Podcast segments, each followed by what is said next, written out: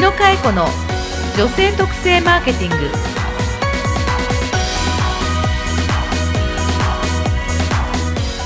こんにちは。日野佳恵子の女性特性マーケティングナビゲーターのやすです。この番組は株式会社ハーストーリー代表取締役の日野佳恵子が女性特性マーケティングの視点から今皆様にお届けしたい情報をお伝えしていきます。日野さんよろしくお願いします。よろしくお願いいたします。さて日野さん、あの僕ね、うん。つい先日なんですけれども、あの久しぶりにこれは神アイテムだっていうものを手に入れたんですよ。神アイテム？もうこれは神だとゴッドだと。へもうあまりの便利さに、うん。もうかなり興奮してるんですけど、うん。もうびっくりしたんですよ。へえ何何何？あのねこれは今これから寒い時期にね、はい。女性の皆さんもぜひ使うだろうというものなんですけど、うん。あのね毛玉取り機うん。ダイソーの。ダイソーの？そう100円の。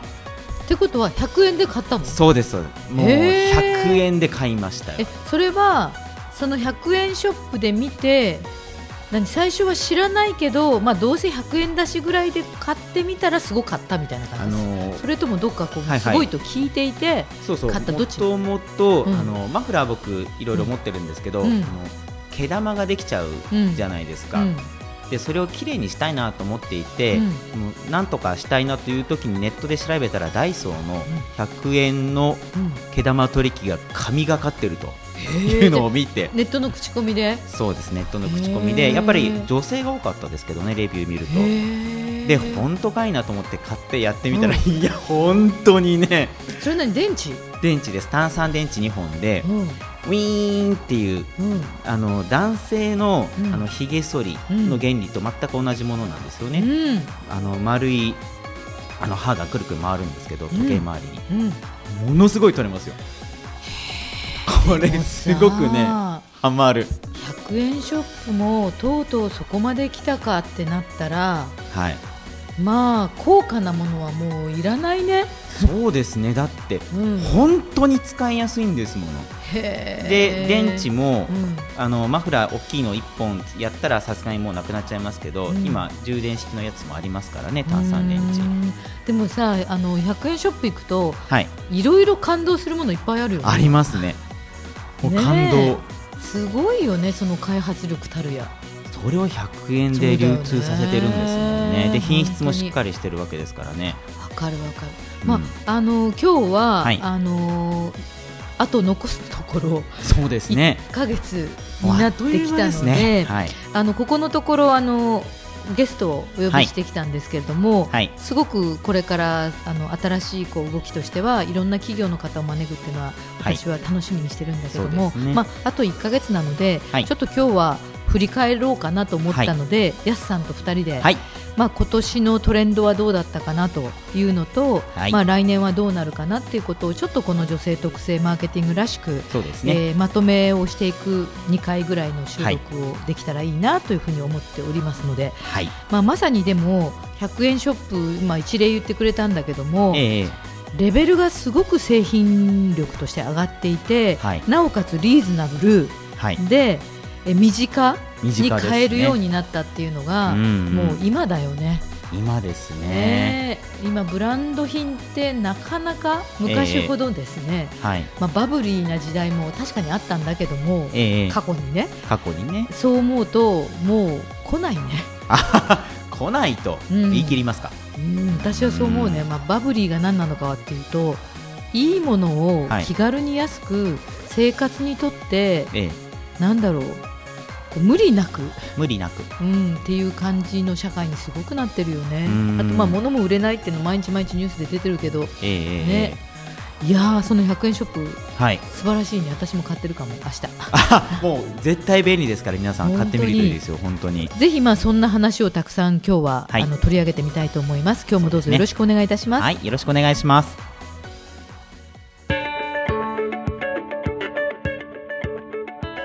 さて、えー今私たちの手元にはうん。女性トレンド先読みレポートがありますね。はい、あの夏ぐらいまではね、はい。あの時々私の方で紹介もしてきたと思うんですけれども、はい。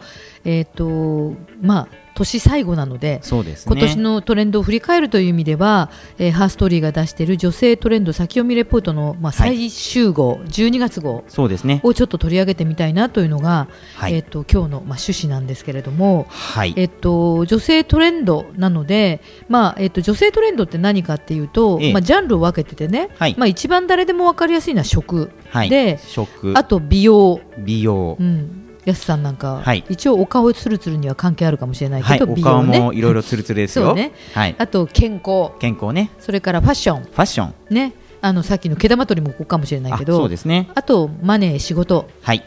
というあたりで、はい。えーちょっと整理をして、うんうん。えートレンドになっているものまたははい。これから来そうなものについてはい。話をしてみたいと思っております。はい。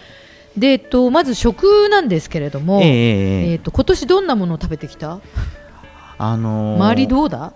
周りはですね、うん。やっぱりちらほらと聞くのが、うん。いまいまだにというか根強く聞くのが、うん。ダイエットの中でもやはり糖質うん。制限うん、ですよね、これはよく聞きましたね。そうですね、うんうん。あの糖質オフという意味では、はい。あの炭水化物だけではなくて、はい。あのまあ、いわゆる炭水化物に糖質が多いって言われる方って多いと思うんですけども、ええ。さまざまな食品にはい。糖質オフ食品、はい。まあ、例えばえー12月のトレンドで取り上げているのは中華麺、これすごいですよね、ラーメンですよね。ね、ということで、ええ。まあ、あのラーメンでも糖質オフニーズが高く、はい、ね、さまざまなメーカーが紀文さんとか東洋水産のマルちゃんブランドとかね、はい。あと江崎グリコさんとかも出してるみたいですうんし、まあ糖質オフだとこうラーメンを我慢したいとかなんかはい。カロリーがすごいありそうっていうものも、すね。ラーメンが食べたいけど糖質オフしたいという、はい。まあ、両方を手に入れたい人にとってはこういうキーワードっていうのはこれから食べたいものを我慢しなくてもいいあ商品の開発そうですね、うんうん我慢しなくていいっていうのは、うんあ確かにキーワードかも。そうですね、うんうんうん。というのは次々出てくると思います。これね、はい。やっぱりあの食のテーマは、ええ。っと世の中全体で見ると確実に、えはいえ高齢化が進んでいて、ね。やっぱり確実に大人人口が、えええ毎年毎年上が上がっていくわけで,、そうですね。ボリュームが大きいわけで、はい。そうするといつの間にかふっとこう気づくと、はい。えー体とか健康とか、うんうんうん。ね運動とか成人病とかをセーブしたいというような動きが、はい。まあ、どんどんどんどん加速してるっていうのが、健康志向っていう意味では、まあ、毎回言いますけれども強くなってる感じするようね。ーんそうですね。あとこの1ページ目にもありましたけど、うんうん。フォンダンウォーター、うんうん、フォンダンウォーターね。はい。えーはい。韓国発のおしゃれ水ということで、うん。えードライフルーツを入れたお水、そうですね、うんうんうん。お水の中にドライフルーツを入れてるとまあ綺麗に見えるとか、はい。あのー見た目にも、ええ。インスタグラムとかで写真を撮るっていう行動が今増えてるから、はい。食のもう一つのテーマはええ。健康以外に見た目ビジュアルはあが、えええっと、撮影に値するか。でこれも今年ねあのか。なり言ってきたと思うんですけれども、はい。見て綺麗。うんうん。写真に撮って綺麗、うん、えー友達に口コんでキャーといいねを押されそう。確かに。でもビューティーになるみたいなもので、まあ韓国って特に、はい。あの化粧品のパッケージ類とかって、ええええボトルがすごい綺麗なんですよ。はあ日本よりも全然あの CD とかでも、ええ外側のパッケージが、ええ。まあ、雑誌類とかでも、外のねパッケージが日本よりレベル高いと私は思ってまして。日本だとこう、うん。例えば過剰包装なんていう言葉もありますけれども、うん。中身にお金をかけようっていう風潮ありますがうん。韓国では、いや外側のデザインも重要だと。そうね過剰包装というよりも置いてインテリアになるって。あーなるほど、うん。例えば化粧水とかっえて、え女性ってええ毎日使うから、はい。鏡の前に置いとくわけよね、はい。そうすると鏡の前に置いといて、ええ。見た目に置いといてインテリアとしても素敵と、なるほど、まあ、あそうだ。それではちょっと話それたんだけどそういう意味ではん。女子の間で、ええ。一番あれってどうにかならないのっていうものが結構あって、はいはい。それが例えばトイレのええ。シュッシュってあれした後の匂い消すやつあるじゃん、ああの消臭消臭。スプレーなど。あのはいボトルがなんであそこまでダサいのかとか、あーた確かにって言っていいのか。どうしてあいつはあそこにいなきゃいけないんだ。ごめんなさいメーカーの人聞いていたらあのトイレをきれいにしてる子って多いのね、はい。で例えばえ衣類のええええ香り付きの柔軟剤とかはボトルがきれいになっていて、シャンプーのボトルはきれいになっていて、はい綺麗な場所のものは、はい。どんどん外パッケージも綺麗になってるわけ。デザインが上がってきて。てで多分それはあの今年のトレンドの代表として、ええ。女性が女性のものを作り始めたっていうのも女性活躍を今推進している企業が多いから、ええええ。あの女性が女性のものを作り始めた時に見落としてた場所のものをどんどん作り始めてるわけよ。なるほど。でそういう意味ではちょっと汚物というかねええええ。ちょっとん臭い場所に使っているとか、みたいなところのものが遅れていてはあ。そういう意味ではよく出るそれは。消臭系のものとかトイレの匂い消しのボトルだけはどうしてあいつを置かなきゃいけないんだみたいな。あいつなんだ。っていう話はね最近も出たな。なるほど、うん。でも確かにその芳香剤のデザインってここ最近になってきて変わってきましたよね、そうですね。昔はいかにもっていう感じだったのが、うんうんうん。確かにちょっとおしゃれっぽくなってきた。特にあのトイレその後に系。なるほど。でもこれはそこにいわゆるマーケットもあるわけですからね,、うんね。ビジネスの目があるわけですから、うん、っていうのは感じるかなって。あとあの私なんかはほらカフェやってるから、はいカフェとかビストロを経営してるんだけども、ええええ。そういうカフェとかビストロの方々がインテリアとして使える、えー、とサランラップとかえインテリアとしとしても置いといいて恥ずかしくないような、ええええ。そこの世界の空気を壊さないキッチングッズ類がまだまだは、あえー、と手洗うとか、まあえええええー、と石鹸のボトルはええ。詰め替え用は出てきてるよ、ケースでかっこいいの。はいはい。でもちょっとそこのあのお手洗いとか洗面場に置く置いておくっていう時に、はい。インテリアとして悩むものとかうん。目に入った時にんって思うものがまだまだたくさんあるとかね、確かに。そういうのはよく聞きます。そういえば以前もね収録に出てくれましたけれども、パセラはいはい。はカラオケさんですよね、はい。カラオケのパセラさん。うん。この間も僕ちょっと行ってきたんですけれども、うんうんうん確かに綺麗でしたよね。そういったものなかったような気がする、だからどうしてもこう目に見えるものは、うん。あの視界の中にえこう色の強いものとかバラバラするものとかではなくて、はいはい。統一感だとえか、インテリアを気にするっていう人がすごく増えてるのね。それがこの1年で、まあ、インスタグラムっていうものも一つ大きく影響したと思うんだけども、ええ。写真の視界に入って困るものを外す。やります。やります、うんうんうん。はい。そうですよね。やります。テーブルの上のものも外す。ちゃんと綺麗に置いてね。そうそうそう、うん。となった時に邪魔な外もの外が見えるものうがちょっと気になり始めてるっていうことがこれからあるかも来年一層あのー見た目がうんまさしくそこは女性ならではの感性だし、うん。視点ですよね。そうですね。パッと見て美しくないものは。そういう意味ではあの食という食べ物とか、ね、さっき言った水もだけど、はい。テーブルの上に置いておくとか、うんうんうん。そういうものもすごく気にしてきてますよね。うんまあ、ビューティーだから糖質オフの話もしたけども、ええ健康だけれども、はい。取るのには、えー、と見た目にも影響のあるものっていうのが重要になってきてるっていうのはすごくあるかもしれませんね。なるほど、うんうん。でそこで今、はい。僕はファッションのページを見ているんですが、これちょっとですね、うん。初めて見たキーワードなんですけどおもアルファオーラ繊維、うんうん。えー海底火山の鉱物を配合、うん。50代以降の冷え性対策にうん。新しい機能性下着が登場という、アルファオーラ繊維ってこれ 見えないところのこれは話になるんですかね？海底火山の鉱物を配合した。すごいですね、まあ、ラジウムやブラックシリカよりも温まる原材料でとか書いてあるんですけど、はあ。まあ、結局はお腹を温めるとか、まあ女性にとってねうんあの冷えをあの本当にそれこそ私の知る限りでもねトレンドをかけてると、えまあ、十何年前ぐらいは、はい。女の子っえて、えそんなねおへそは出すものよとか、ねー、足は出すものよぐらいの女の子いっぱいいたし、はいはい。あの高校生でもはい。いっぱい見ミニミニで、はい。パンって今にも見えそうみたいなの ギリギリの。とか、はい。ねなんとなく下着類も、はい。あのちっちゃくて、ええ。短くて、はい。えーそんなもの見ら、ね、あのおばさん臭いみたいなあったかいヒートテックみたいなものを着るなんていうのはあおばさん臭いみたいな文化っていうのが確かにね10年前ぐらいはあったのよ。はい。でも今、ええ。誰もが機能性下着を着確かに。ねもう多くの人がヒートテックを愛しそうですね。ね全ブランドが類似品を出し出してます思わない？思います。とてもね現実的。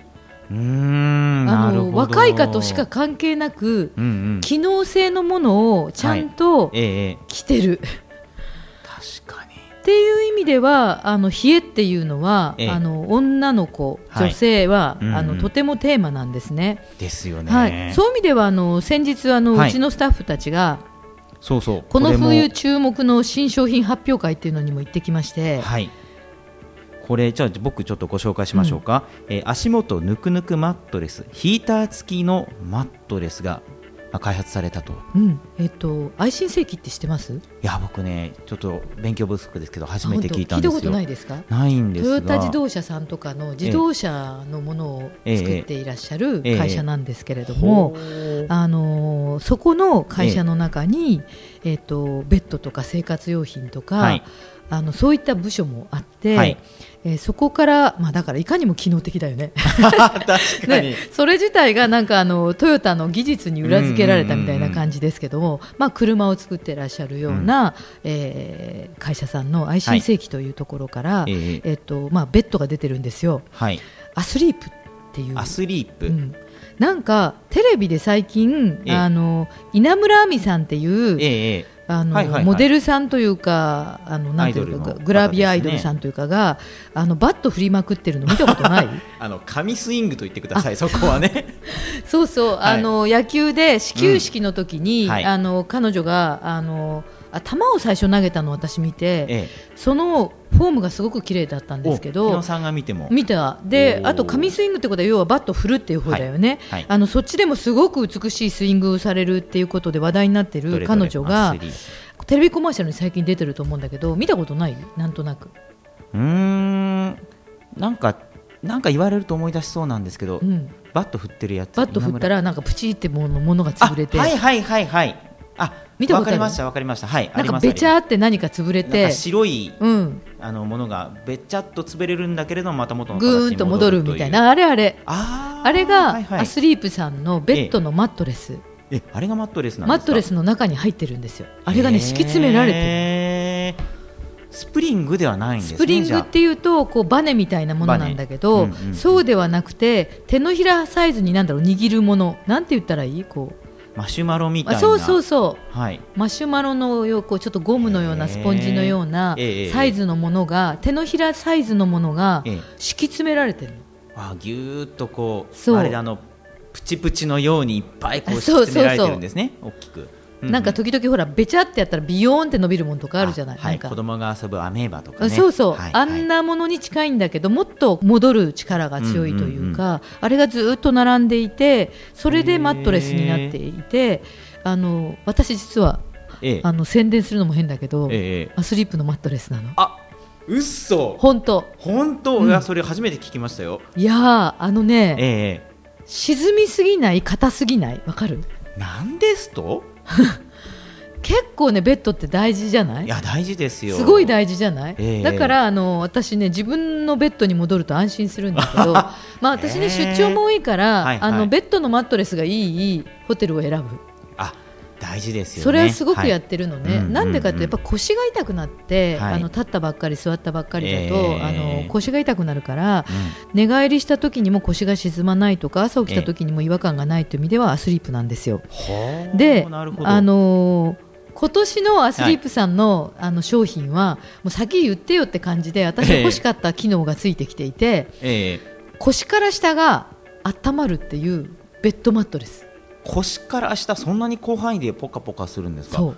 で上じゃなくて腰から下だけなのよまた。へえあなんかいいですね。であのマットレスってベッドマットレスってことだから、はい。あの皆さんがイメージする電気毛布とかと違うのよ、うんうんうんマットレス全体がなんとなく暖かいの。何なんでしょうそれ、ね。何なんでしょう。とてもなんか素敵な夢の世素界に。敵でしょ？でどうやらなんか研究のせいか、ね、車を作るぐらいですから徹え。え底的に研究したせいか、はい。人間が最も汗をかいたりとかええ。暑いって布団を蹴ったりとか、そういう経験って過去あったと思うんだけど、はいはい。あったかいと電気毛布だと結局蹴っちゃってそね。してなんか体に布団がなくって朝風邪ひいたみたいなことあるんだけども、はい人間がベストにはい。あったかいのはええ。33度だったらしいんですよ。はあでそれを愛新世紀さんは研究して、ええ。マットレスが常にじわーっと33度らしいの。じわーっとですか？そうなの。だからこれをつけとくと家に帰ってからうん。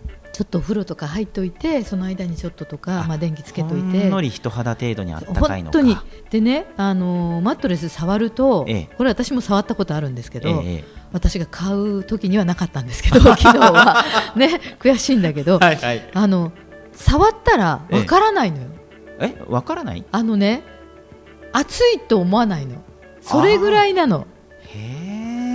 手を置いてみたらあ確かにあったかいかもみたいな。あ絶妙な温度ですね。そこで寝るとあったかい。うわいいでしょう。買いう？い買う ちょっといい値段するかもしれないけど でもねベッドは金使った方がいいね、これはね言えます。ということであ。のおすすめはあのなんか12月に発売というのは聞いてるんですけども、はいええ。ヒーター付きマットレスもはい。来るよ、なるほど。じゃあこれはアスリープで、うん。えー検索ですね。そうですね、はい足元ぬくぬくマットレス。うわーもうという名前でうん。足元の方が腰から下の方だけがうん。暖かくなるということらしいんですよ、い、いよね、図鑑即熱ですね。はい。はい。まあ、ぜひ皆さん調べてみてください。で、はい。これはね、あの、ええうちでも女性の調査をすると、まあ、はい。今日聞いてる方、今ちょうど冬っていうのもありますけど、えっと、女性トレンドで見ると、ええ。毎年、ええ。冷えを解消する商品は当たります。女性に向けては。うんうんうんえっと、ハーストーリーの調査では、はい。7割の女性がええ。冷えがストレスになっていると言います。冷えがストレスにまでなるんですね、そうなんです。うん。で、真夏も真冬も夫婦喧嘩に多いのがエアコンの温度の調節。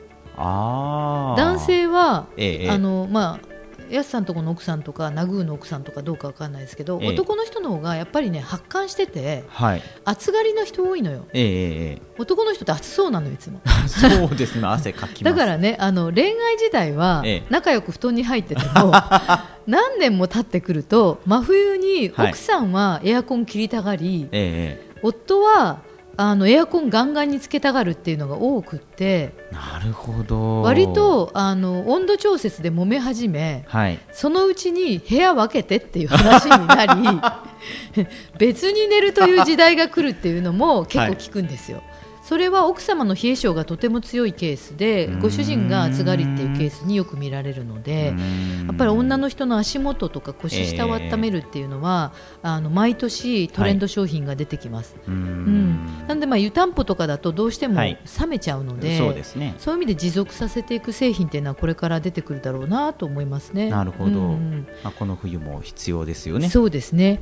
という意味では、来年ははい今日今アイシンの話したけども、ええええ相当テクノロジー系に行くよねもう。そうですねもうだいぶいろんなテクノロジーがここへ来ていっぱい出てますからねそうですね。もうファッションにしても食べ物にしても今言ったようにもうハイブリッドじゃん。はい。何もかもが、うん。しかもね寝頃感があって、うんねパソコン1台昔は何十万したのよみたいなのも、はい。ね今や安いし、ねね。iPhone1 台でもそうだし、ええ。もうどんどんどんどん進化していって、はい。技術の進化で、はい。い、よいよなんだっけもうね電気自動車レベルじゃなくてさ、うん。両手離しても車が行くんじゃないみたいな、自動でしょ？転。もうどんどん進むわけで、はい。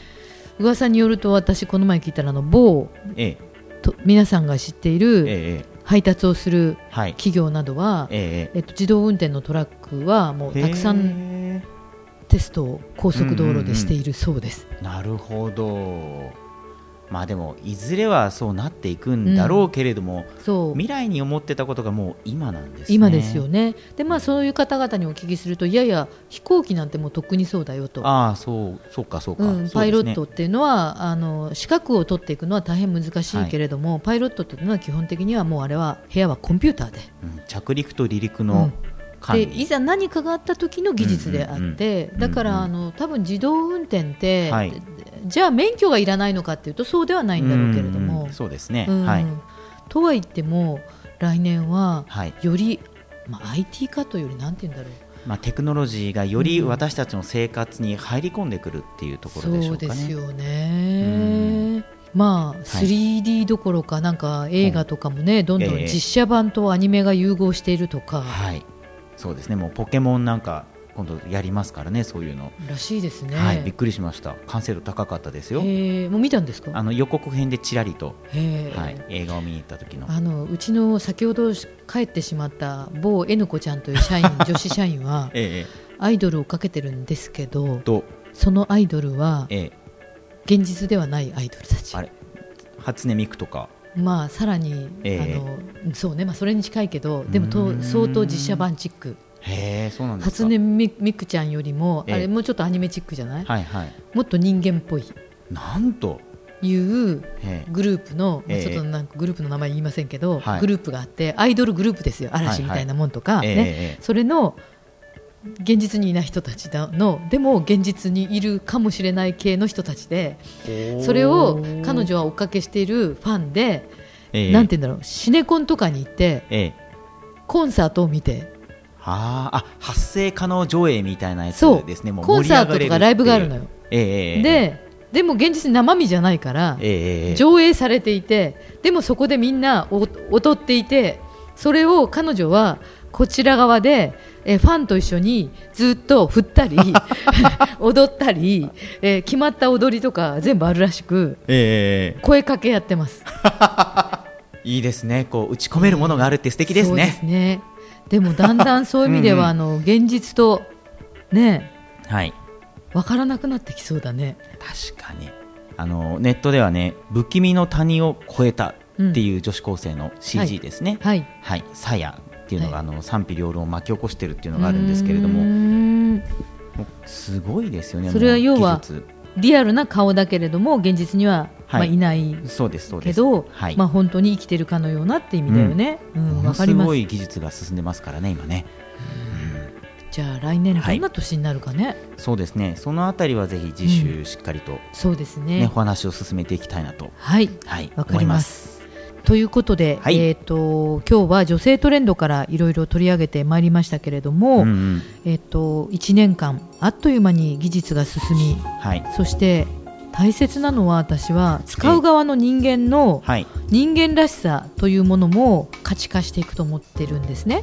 えええええなので、えっと最後に思うのが最後にっていうのは今日のまとめなんだけども、ええノスタルジーなものに対しても、はい。より強いええ。エネルギーが出てきてると思っていて、えそれがあの例えばファミコンの,、ああはいはい。あの昔のファミコンのはい。再販の、まあ、形は現代版、はい。あ大きさは現代版になってるけど、ええというものだったりとか、うんうんうん。あとたまごっちなんかもね、ええあの今時版でどんどん出てきてるとかあるんですよ。は。あええ。あとあのなんて言うんだろうデザイン類も、えええっとクラシカルなものが出てきていたりとかはもうはいすごく増えているし、ええ。ええあと例えばレコード版とかはい。ブームになってるよね、うん。今。アナログは。アナログでね,、はいですね。あのレコードを再生するものそれから、えっとこの前もうちのスタッフたちが20代の子たちが言ってたんですけどええ。カセット。あカセット。そう再びね。再燃してますよ。みたいよね。カセットテープ、はい。もうなんか消えかけるものに価値がいくのよね、だから新鮮って言い新鮮なのよね。ええ。だから皆さんギリギリのところで止めて 捨てる前にちょっと待ってた方がいいわよみたいな感じでねうんうん。またカセットデッキが再びはい。戻ってきてるみたいですね、はい。なんか捨てちゃった人はまたあの買うっていうのはあるかもしれませんけどあのまた売られてどんどん出てくるんではないかというはい気もしますね。はい、てな感じでございます。はい、はい。じゃああのー今週はいろいろと皆さんと一緒にね、うん。そして日野さんに久しぶりのこのトレンドというところのお話をいただきましたけれども、はい。えー来週の放送では、今度は来年度、うん。2017年は一体どうなっていくんだっていうところのトレンドをね、はい。予測を含めてお話をしていきたいと思います、はい。えーではここまでのお相手は私ナビゲーターのヤスとかえねえこと日野かえ子がお届けいたしました。それではまた日野佳恵子の女性特性マーケティング。番組へのご意見ご感想は Facebook 日野佳恵子のポッドキャストというタイトルから検索してお送りください。